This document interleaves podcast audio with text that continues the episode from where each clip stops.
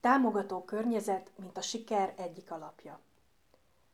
A hét, és így a kurzus utolsó témájaként vizsgáljunk meg még egy összetevőt, amely bár sohasincs szem előtt, mégis alapvetően határozhatja meg a pedagógiai programok hatékonyságát és sikerességét. Ez pedig nem más, mint a résztvevő pedagógusok környezetének támogató és motiváló hozzáállása.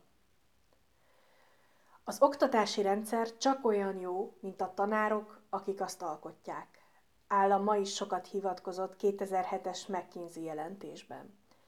Ez pedig csak úgy értelmezhető, ha a rendszer felelősségét nem csak a megfelelő tanáranyag kiválasztásánál és színvonalas képzések biztosításánál húzzuk meg, hanem komoly elvárásokat fogalmazunk meg a már pályán lévő tapasztalt kollégák támogatása és folyamatos motiválása terén is. Az említett jelentés értekezik arról, hogy milyen a megfelelő tanári hozzáállás. Ezt lényegében az alábbi három elemben foglalja össze. 1.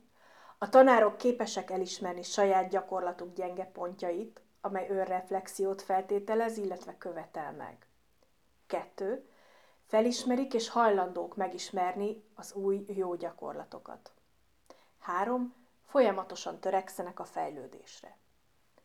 A fentiek biztosítását és ezzel a szükséges motiváló támogató környezet fenntartását a dokumentum több eltérő megközelítésben tárgyalja. Például a képzési rendszer, a minőségi ellenőrzés és biztosítás, vagy éppen a fenntartói feladatok oldaláról. De számunkra most kizárólag a tanárok egymást támogató, tapasztalatokat megosztó, a szakmai fejlődést segítő magatartása fontos. Ez ugyanis az egyetlen aspektus, melyben a tanári közösség önállóan és kezdeményezőként tud fellépni. A tematikus napok és hetek esetén pedig pont erre van szükség, hiszen az program új módszertani elvárásokat fogalmaz meg, ami persze újabb és újabb kihívások elé állítja a résztvevő tanárokat. Másrészt a program összetettsége megnehezíti a tervezés és megvalósítás feladatait, hiszen több tantárterület és sokszor egyszerre több osztály is érintett lehet, valamint a külső és belső értékelés elemzés szintén jelentős erőforrásokat igényel.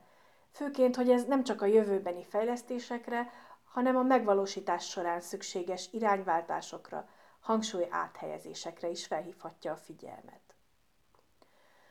A jó gyakorlatok megismerésének, iskolai közegben való megfigyelésének és a tapasztalatok cseréjének is óriási jelentősége van, mivel ezek úgy mutatnak rá a módszer kulcspontjaira, nehézségeire és lehetőségeire, ahogy arra a steril leírások sosem képesek.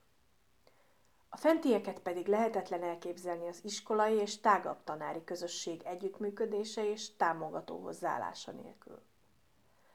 A tervezésben, a megjelölt részfolyamatokban, a gyakorlati tapasztalatok ütköztetésében és átadásában, a tematikus nap programjának levezetésében, vagy éppen a program külső támogatásában való részvétel mind erősíti a motivációt és a nyugodt támogatói légkör fenntartását.